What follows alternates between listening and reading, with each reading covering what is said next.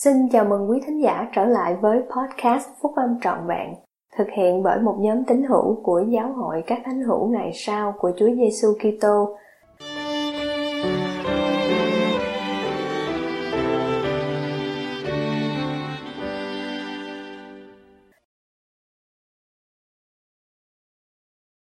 Những lẽ thật bất biến về thời gian đổi thay Bài của Chủ tịch Thomas S. Monson 1927 tới 2018 của Giáo hội các thánh hiểu ngày sau của Chúa Giêsu Kitô, đăng trong tạp chí Liahona vào tháng 5 năm 2005. Thưa các anh chị em thân mến của tôi, những người đang ở trước mặt tôi, lẫn những người đang quy tụ trên khắp thế giới, tôi cầu xin có được lời cầu nguyện và đức tin của các anh chị em trong khi tôi đáp ứng sự chỉ định và đặt ân để ngỏ lời cùng các anh chị em. Tôi bắt đầu bằng lời khen ngợi của tôi đối với tất cả các anh chị em. Trong một thế giới đầy thử thách, giới trẻ của giáo hội là những người trẻ tuổi tốt lành hơn bao giờ hết. Đức tin, sự phục vụ và những hành động của các tín hữu của chúng ta thì thật đáng khen ngợi. Chúng ta là những người biết cầu nguyện và tràn đầy đức tin, luôn luôn cố gắng lịch sự và lương thiện. Chúng ta lo lắng cho nhau. Chúng ta cố gắng cho thấy tình yêu thương đối với những người lân cận của mình. Tuy nhiên, để tránh việc chúng ta trở nên tự mãn, tôi xin trích dẫn từ hai Nephi trong sách Mặc Môn. Đến ngày ấy, quỷ dữ ru ngụ họ trong một sự an toàn trần tục, khiến họ phải thốt ra rằng mọi việc đều tốt đẹp ở Sion. Phải, Sion thịnh vượng, và mọi việc đều tốt đẹp, và đó là luận điệu mà quỷ dữ đã dùng để lừa gạt tâm hồn họ. Một người nào đó đã nói rằng cây tự mãn của chúng ta có nhiều nhánh, và mỗi mùa xuân thì đâm chồi nở hoa nhiều thêm. Chúng ta không thể trở nên tự mãn được. Chúng ta sống trong những thời kỳ nguy hiểm. Có các dấu hiệu ở khắp nơi chung quanh chúng ta. Chúng ta ý thức sâu xa về những ảnh hưởng xấu trong xã hội của chúng ta mà đang săn đuổi các gia đình truyền thống.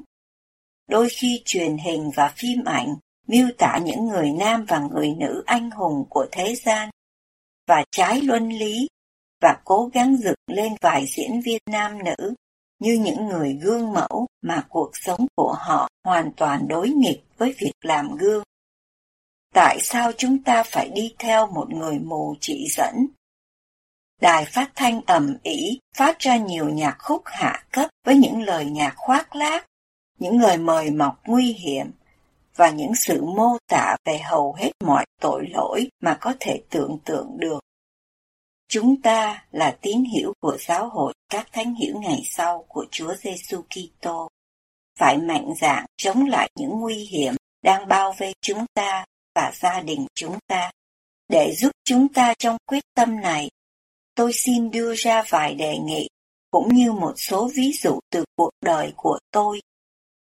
Tôi bắt đầu với buổi họp tối gia đình. Chúng ta không thể sao lãng chương trình được thiên thượng soi dẫn này nó có thể đem sự phát triển thuộc linh đến mỗi người trong gia đình, giúp mỗi người ấy chống lại những cám dỗ đang ở khắp nơi. Các bài học mà học được trong nhà là những bài học tồn tại lâu nhất, như Chủ tịch Gordon B. Hinckley và những vị tiền nhiệm của ông đã nói. Mái nhà là nền tảng của một cuộc sống ngay chính, và không có một phương tiện nào khác có thể thay thế chỗ của nó hay làm tròn chức năng trọng yếu của nó. Bác sĩ Glenn J. Doman, một tác giả nổi tiếng và chuyên gia y khoa, đã viết Một đứa bé sơ sinh gần như giống hệt một cái máy điện toán trống rỗng, mặc dù cao cấp hơn máy điện toán ấy về mọi mặt. Những gì được đặt vào trong trí óc của đứa trẻ trong 8 năm đầu của cuộc đời, có lẽ sẽ lưu lại đó.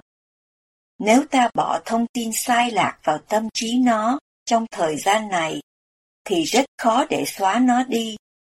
Ông nói thêm rằng, lứa tuổi dễ tiếp thu nhất trong đời người là hai hoặc ba tuổi. Tôi thích ý nghĩ này. Trí óc của ta giống như một cái tủ buffet đựng đồ và ta tích trữ đồ lên trên kệ tủ. Chúng ta hãy chắc chắn rằng kệ tủ buffet của mình và của những người trong gia đình mình được tích trữ với những thứ mà sẽ đem sự an toàn đến cho tâm hồn chúng ta và giúp chúng ta có thể trở về cùng cha thiên thượng. Những cái kệ như thế có thể được tích trữ với kiến thức uyên thâm về phúc âm, đức tin, sự cầu nguyện, tình thương, sự phục vụ, sự vâng lời, gương mẫu và lòng nhân từ. Kế đến, tôi nói đến vấn đề nợ nần.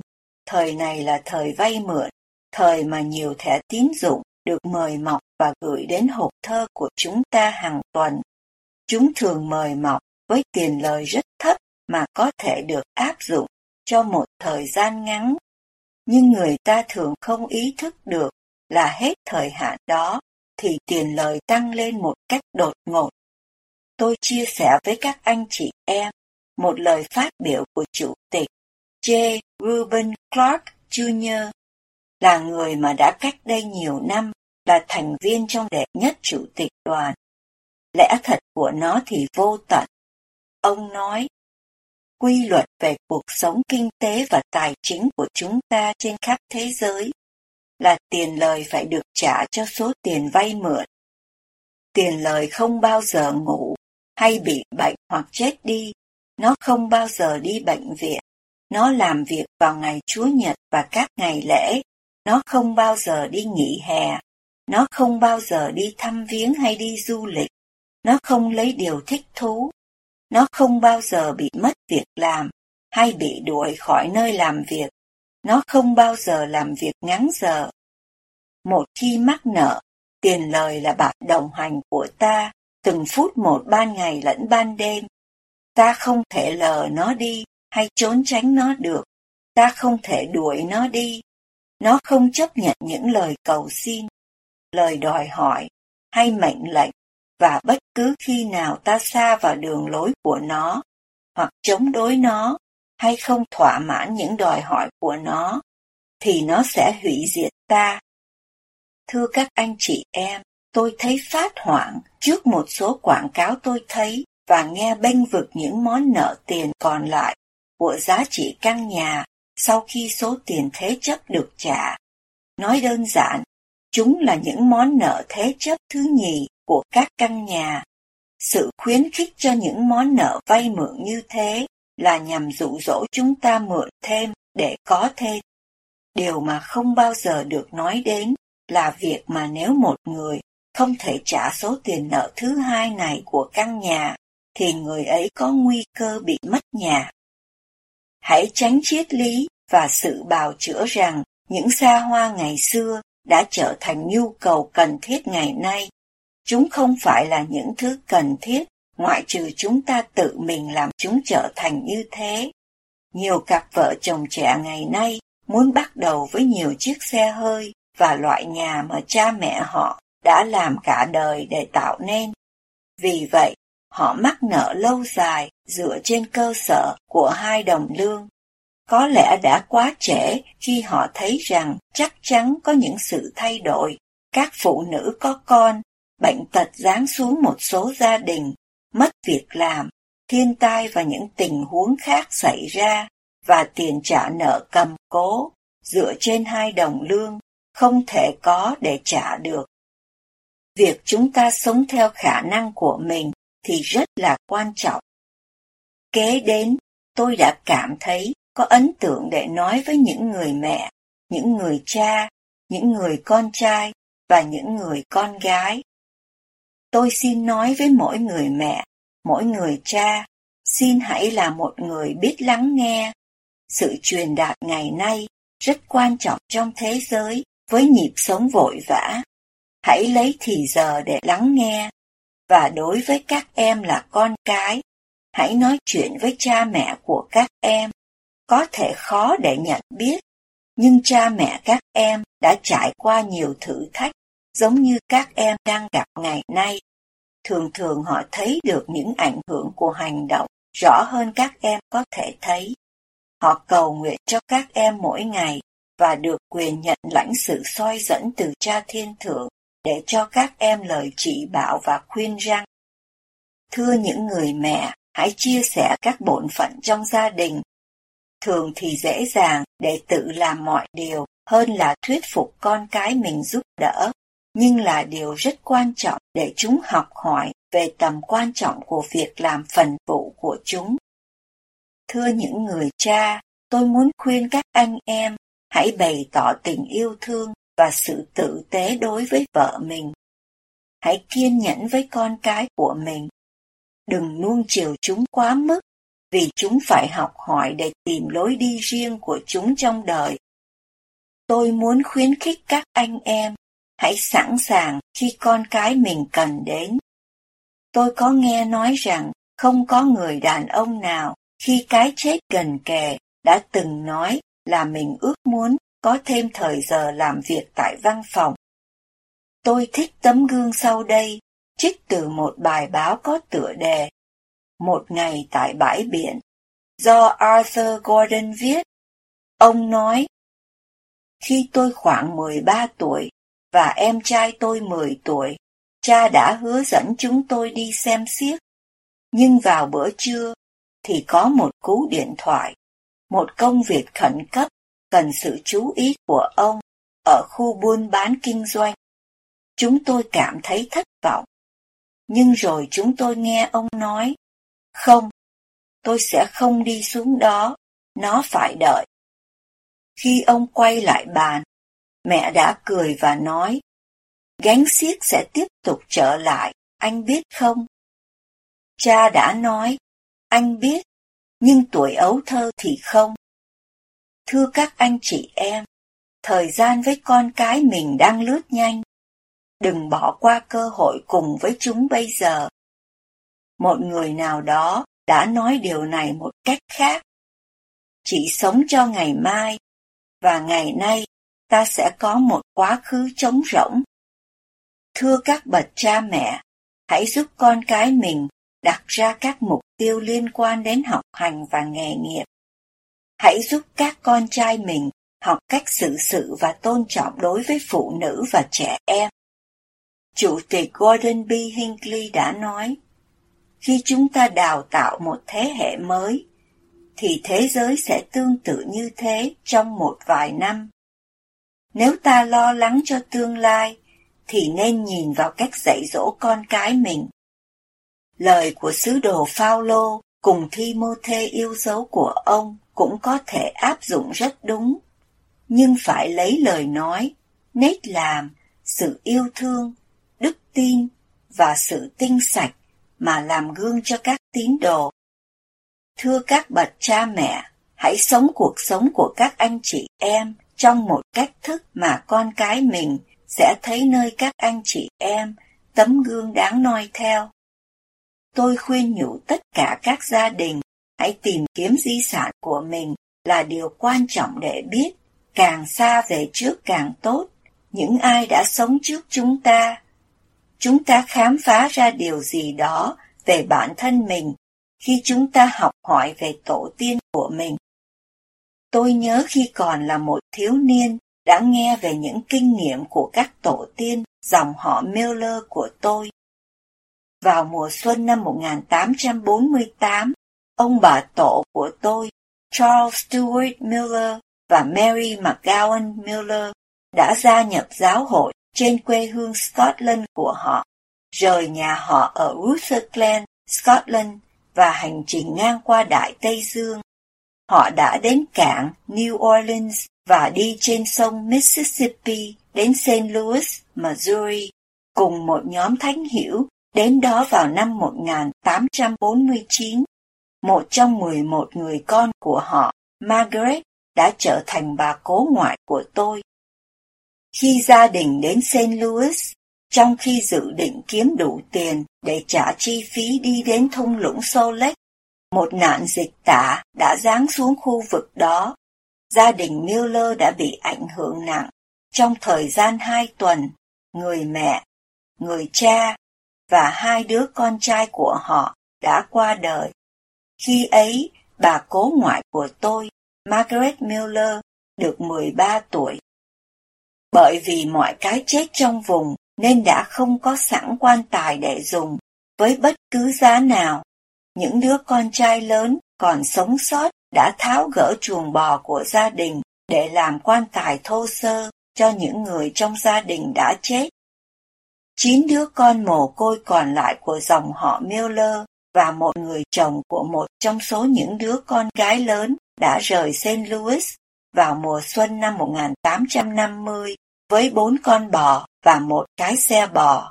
Cuối cùng đã đến thung lũng Salt Lake vào cùng năm đó. Tôi rất biết ơn họ và những tổ tiên cao quý khác là những người đã yêu mến phúc âm và Chúa, sâu đậm đến nỗi họ sẵn lòng hy sinh tất cả mọi điều họ có, kể cả chính mạng sống của họ, cho giáo hội các thánh hiểu ngày sau của Chúa Giêsu Kitô. Tôi biết ơn biết bao cho các giáo lễ đền thờ mà ràng buộc chúng ta lại với nhau trong suốt thời vĩnh cửu.